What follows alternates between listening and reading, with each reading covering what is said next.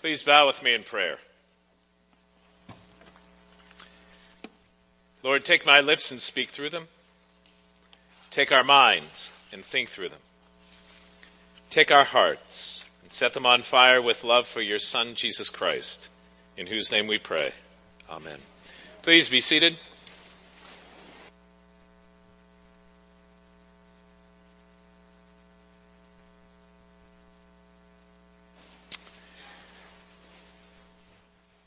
Are continuing on our sermon series through Paul's first letter to the Thessalonians.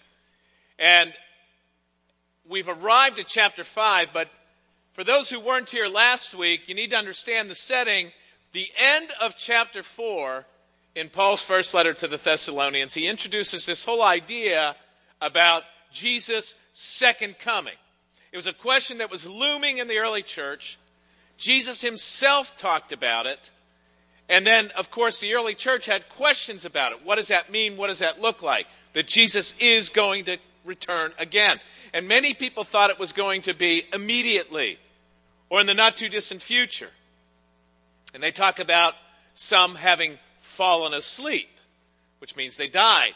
And Jesus hadn't come back. And so there were questions that were looming about this.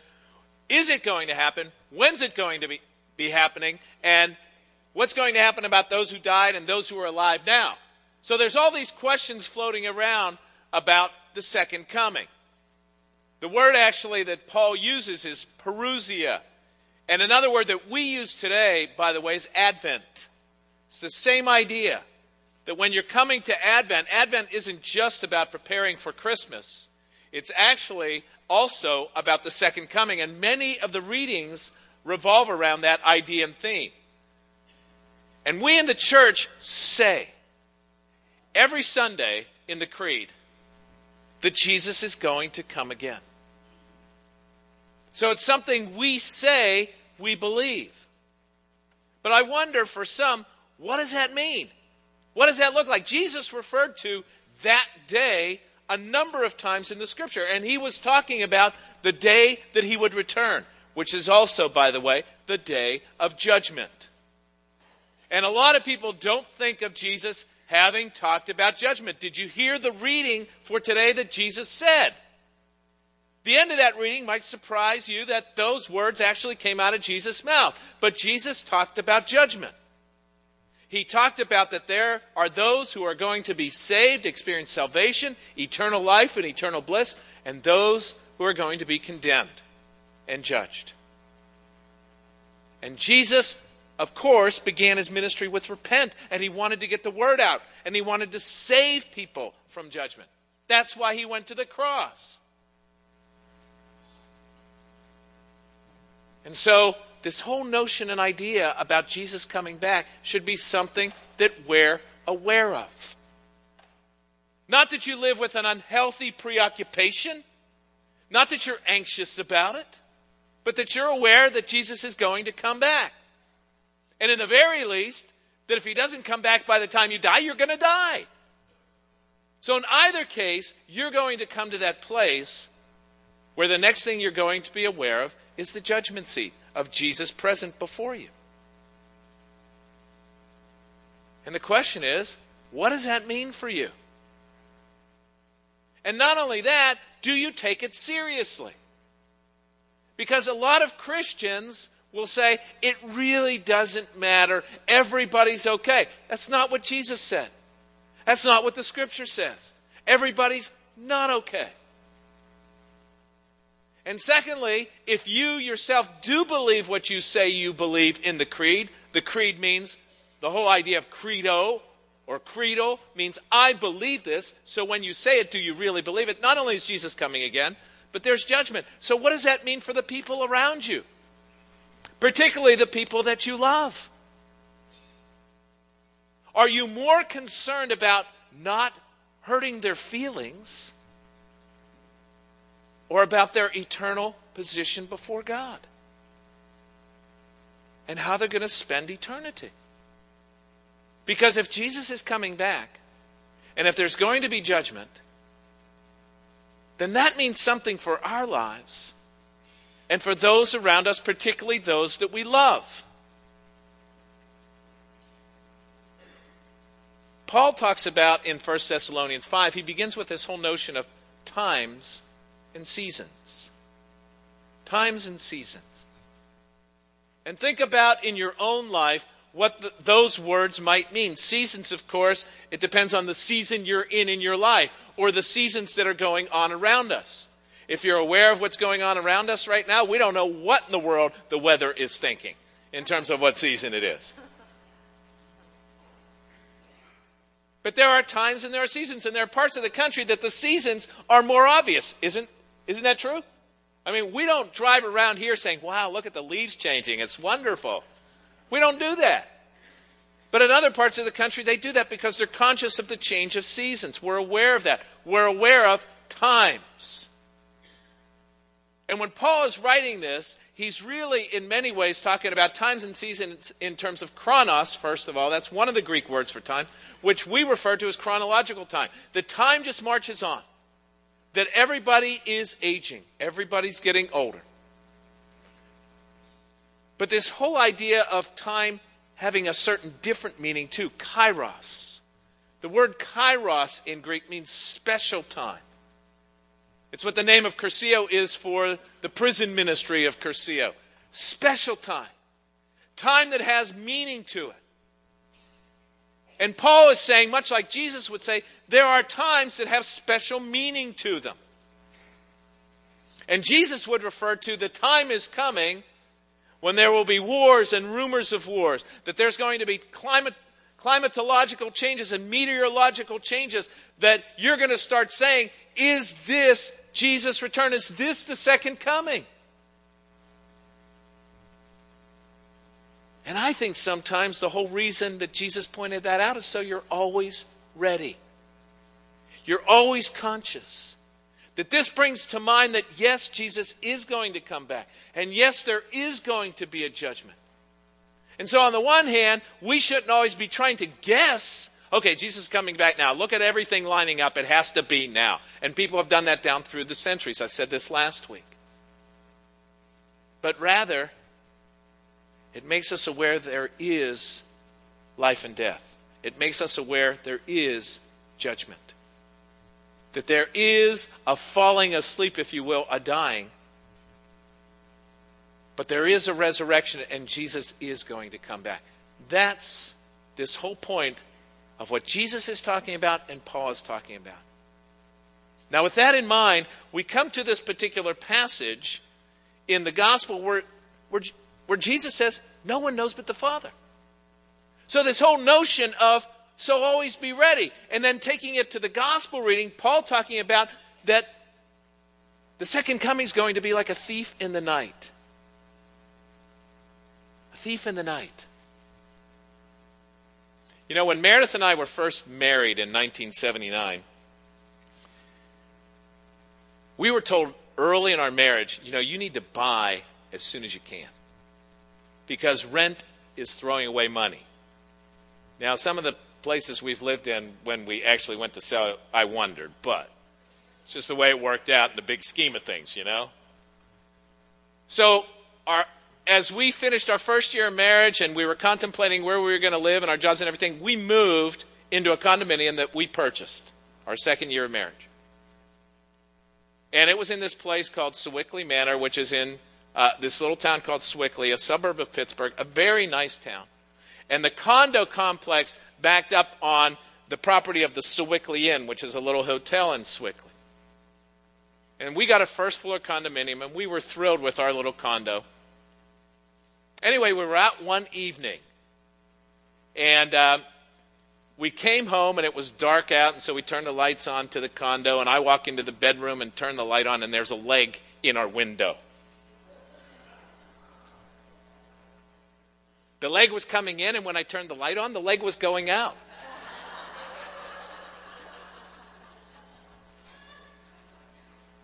A thief in the night. See, I understand that. And Scripture says if you had been awake, if you had been ready, if you knew when the thief was coming, I would have been sitting there. I would have been ready. I don't have a gun, so maybe with a baseball bat. I don't know. But I would have been aware. See, that's what it's talking about. We don't know when something like that is going to happen. Now, we changed how we worked with our house. Like, we put these things in the window. You could only open up a, a little bit so it was more secure because we didn't think about that. And we took precautions. And think about how many areas and things in your life that you are security conscious about your home, your car, your internet, your internet passwords, your bank account. I mean, we can go on and on with all the temporal things that you're concerned about security. And what if something happens and you ask the question and you deal with it? What Jesus and Paul are talking about in these passages is you don't know when Jesus is going to be coming back. You don't know when you're going to die because those are uncertainties for most of us. And therefore, if the second coming can happen like a thief in the night, are you always ready? That's the point. Are you always ready?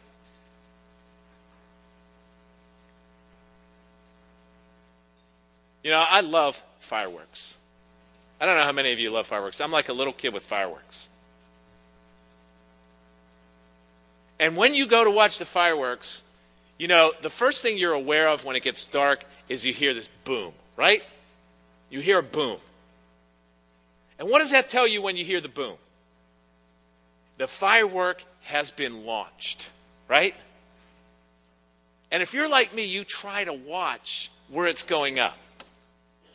You know, sometimes you see these little trails, these little trickles of sparks coming down, and then sometimes it disappears, and you're wondering where exactly it's going to show up in the sky. And then all of a sudden, there's this, you know, opening up, and it's beautiful, and all this light shining, and everybody goes, ooh, ah. Except for the babies that start crying, right? Because there's another boom.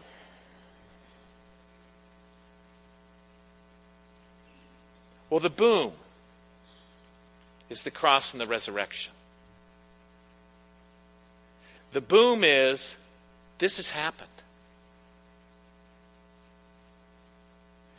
And we don't know exactly when the firework is going to open.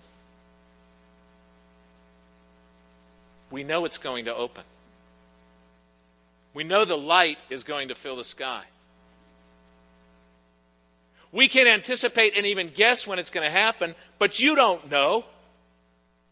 And in fact, the way fireworks worked, no one knows. But the reality is, it's going to open, unless it's a dud. It's going to open. Jesus is not a dud, trust me. The boom happened. The cross and the resurrection happened. The plan for salvation has happened. And the question is are you ready for when the firework opens? You know, because the reality is there's a momentary startle. And then you recognize, and then you say, ah, this is wonderful. And that's what's going to happen when Jesus comes back. That there might be, for the believer, a momentary startle, but then you're going to recognize the light has come into the world. And I'm ready for this light to come into the world. And I'm excited about this light coming into the world. But see, some are going to be like the babies. They have no idea what's going on, and there's going to be tears. Because they're not ready, they're not aware. That's a great way to think about what is going to happen at that time. The second coming is going to happen at some point. And we see it, if you will, in the Old Testament, it was talked about. Look at the prophets. This day of the Lord is not a new idea. Look at Amos. Look at Isaiah. Look at Malachi. But it's also in the New Testament. It's called the day of the Lord, the day the Son of Man returns, the day of Christ. It has many different names. But it's going to happen. The firework is going to go off.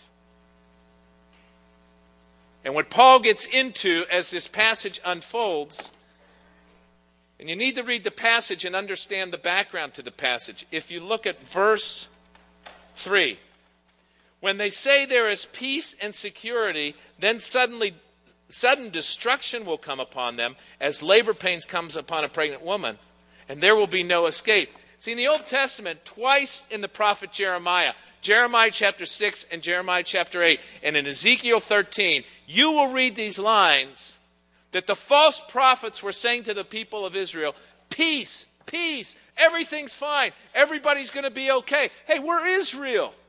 You know? We're the chosen people. Nothing wrong, nothing bad can happen to us because God's on our side. And there's a lot of people today who believe, hey, I believe in God. I'm okay. Doesn't matter. We're all getting there anyway. And Paul's saying they think there's peace and security because they fooled themselves. They have false beliefs about who God is. They have false beliefs about lifestyles that are okay to live. They have false beliefs about God want, what, what God wants for their lives. They really don't understand what it means to be committed to Him. To have Jesus as your Savior and Lord, and what that means for your life. And so they have this false sense of peace and security, as if nothing really matters. And when Jesus comes, what Paul is saying is it's going to be a startling moment for them. You know, think about startling moments in your life. For example, he draws the analogy with Noah and the ark, the people that knew Noah and his family, and the people that didn't. is that when someone walks in the room on you, someone that you know, someone that you love, and you're not aware that they're there, what's your reaction when all of a sudden you catch them? That the, you startle, right? Some of you. Some of you startle because you weren't aware that they were there. But then once you see the person and you know them and you trust them, you relax. You calm down. You're at peace. But what if you didn't know the person? What if the person was a threat to you? You wouldn't relax. It's like a woman having a baby. You know, there's the pain of the childbirth. And then after the baby arrives, it's like, it's all good. It's wonderful. Look at the gift that I have. So both Paul and Jesus draw these analogies to try to help us understand what it is that's going to happen. That there is this second coming. And the question is do you have peace and security in your life? Because there are all kinds of false sense of peace out there. There's all kinds of false sense of security out there. You know, if you read any books on marriage, any books on children, what you will discover when you read them is that marriages thrive when there's security. They thrive. When there is an incredible mutual trust and nurturing that goes on between husband and wife. Women especially thrive when there's security in the home when they know they can trust their husband. And you know how that happens? When both individuals in the couple love the Lord and love the Lord first, and their lives are dedicated to living with His love in their lives.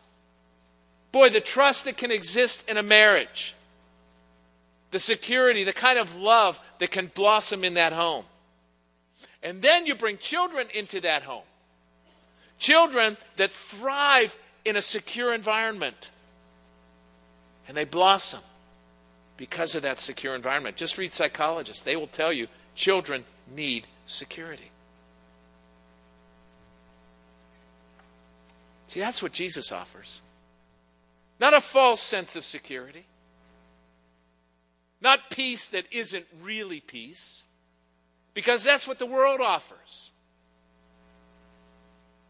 And so many people are deluding themselves, they're in denial about their lives. And God wants us to know this peace and security. How do you know this? Because you know Jesus is your Savior and Lord. You're not wondering, you know. You know that He's given you the Holy Spirit to fill you and transform you. You know the Spirit's love and peace, the fruit of the Spirit.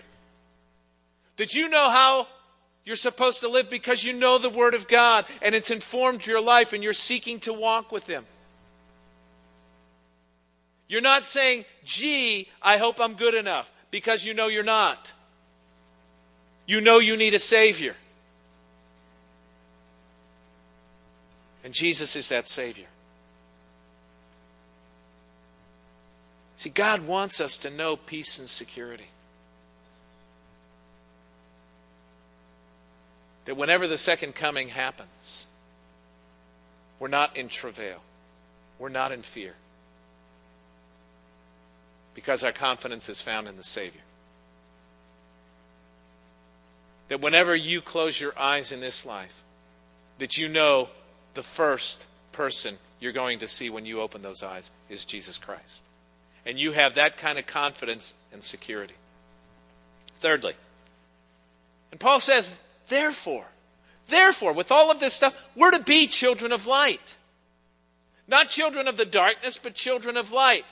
And let me read to you what Paul writes to the Ephesians, a very similar passage, Ephesians chapter 5. For once you were darkness, doesn't say you were in darkness, you were darkness. But now in the Lord you are light. Live as children of the light, for the fruit of the light. See, we're supposed to be these disciples who bear fruit. The fruit of the light is all that is good and right and true. The Lord wants us to be good.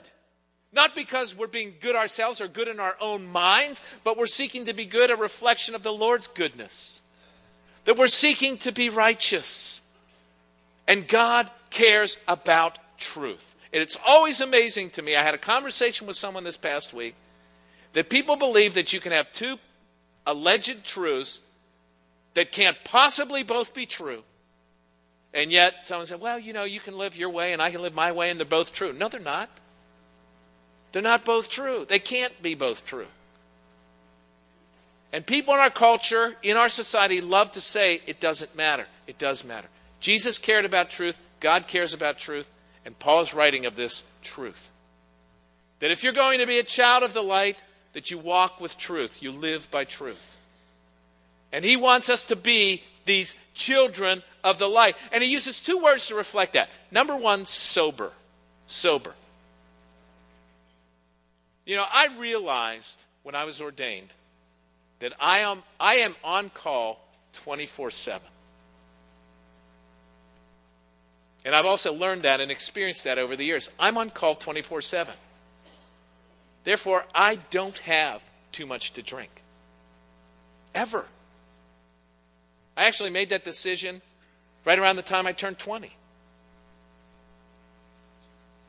Because what happens when I have too much to drink is I do things that I wouldn't otherwise do. I mean, I'm an idiot behind the wheels as, as it is now. Back when I was a teenager, I was worse when I was drinking.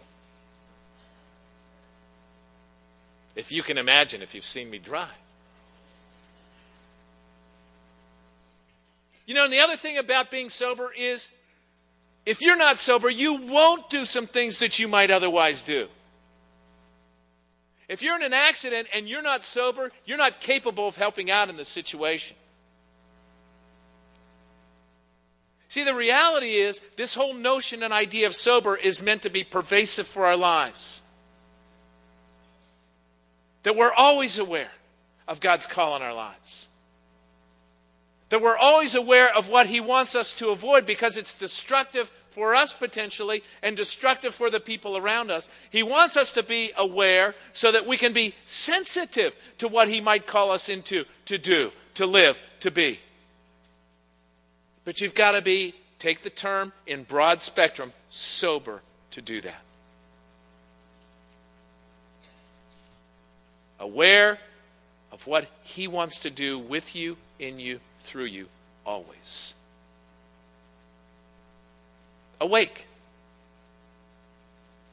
Now, there's a bit of a play on words here because fallen asleep here means to have died. But awake means, once again, always aware. Another word that's really, really helpful that Jesus uses on occasion is alert. Are you always alert? Are you watchful?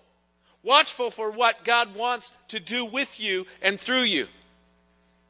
You know, once again, I learned early on in my life what this whole idea and notion of being watchful is. And one of the ways I came in touch with that is because my name, Gregory, means watchful one. The Lord knew.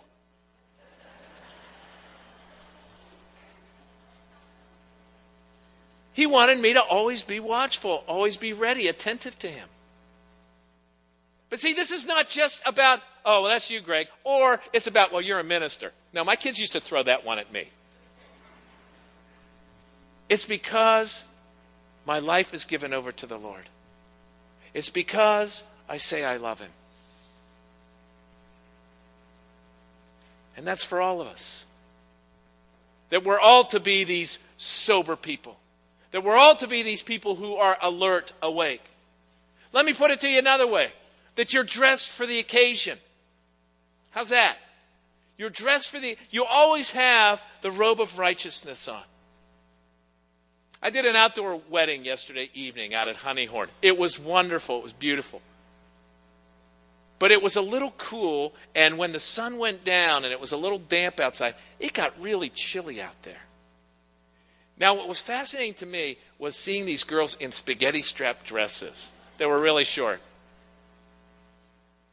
And I actually engaged one of them in a conversation because I knew her. And I said, You know, aren't you cold? And she said, I am freezing. and I said, Why are you wearing that then? Meredith, I mean, Meredith was smart. She said, I'm going to wear pants. I'm going to dress a little warmer because it's not that warm outside. And I thought, really? Pants at a wedding? Well, I guess so. And there were lots of women who, you know, and it actually turned out it was mainly the older ones that were experienced you know, that knew that, yeah, I really don't want to freeze all night. But the young girls, this one girl said to me, she said, I just had it altered, and it's so wonderful. I was just bound and determined to wear it. Okay, that's your priority. Mine's warmth, myself. But isn't that interesting? We have different priorities in our lives, so we dress with those different priorities in mind. Right? God wants you to dress with the robe of righteousness. He wants you to put on Christ. That's what He wants. He wants you to put on the full armor of God. I dress in layers when I go out in weather like this because I want to always be ready. I hate being cold. Always be ready. And you know how you're always ready when you dress with this armor that Paul writes again in Ephesians? He alludes to it in Thessalonians. We'll get back to that in a second. But he specifically outlines it in Ephesians chapter 6. Therefore, take up the whole armor of God so that you might be able to withstand on that evil day. And having done everything to stand firm, stand therefore and fasten the belt of truth. See, God cares about truth. Jesus is the truth. The Spirit will guide you in all truth. And put on the breastplate of righteousness. Guard your heart. Guard your heart. As shoes for your feet, put on whatever will make you ready to proclaim the gospel of peace. There's that peace. Proclaim the gospel because there's judgment, and we want those around us, particularly those we love, to know the Lord. With all of these, take the shield of faith which will be able to quench all the flaming arrows of the evil one. Faith is always in the forefront, guarding our lives. And finally, the sword of the Spirit, which is the Word of God, because that is what brings us that confidence. Knowing Jesus Christ, knowing what it means to walk as a child of the light, for He is the light. He says He's the light, and He calls us to walk as children of light, and Paul reminds us.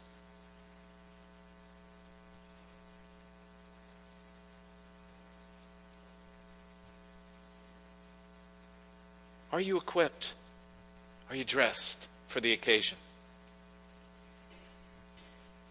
If you want it put more simply, look at your reading in 1 Thessalonians chapter 5. Since we belong to the day, let us be sober and put on the breastplate of faith and love for a helmet and the hope of salvation. See, in other words, get your heart around it, get your mind around it, and live this life which is lived in the love of Jesus Christ. And be a child of the light. That way you will understand what it means to have security. Whether Jesus comes back, the second coming, while we're still alive, or whether we die. We're always ready. We're always alert. We live with his peace that passes understanding. Security doesn't come from security systems in your home, it's temporal. From passwords on your internet, that's temporal. It comes from Jesus Christ and eternal life with Him. That is what lasts. Please bow with me in prayer.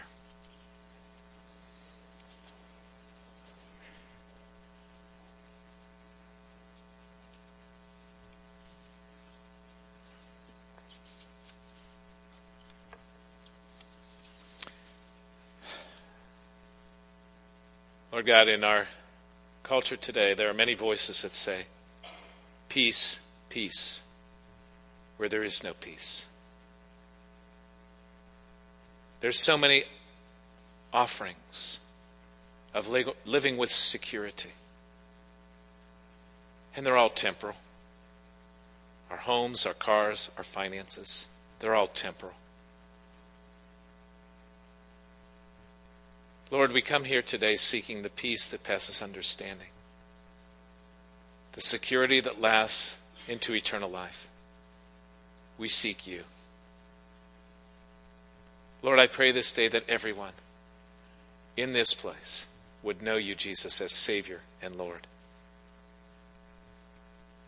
That we would seek to walk as children of light. And that we would be ready for that day for that day will come. Lord, help us to know, not to guess, not to wonder, but to know that you died on the cross for our salvation. You rose again to show us the power you have over sin and death. And you will come again to take those who belong to you to heaven. And we want to be there. We want our loved ones to be there. And we trust you. In your precious name, Jesus, we pray. Amen.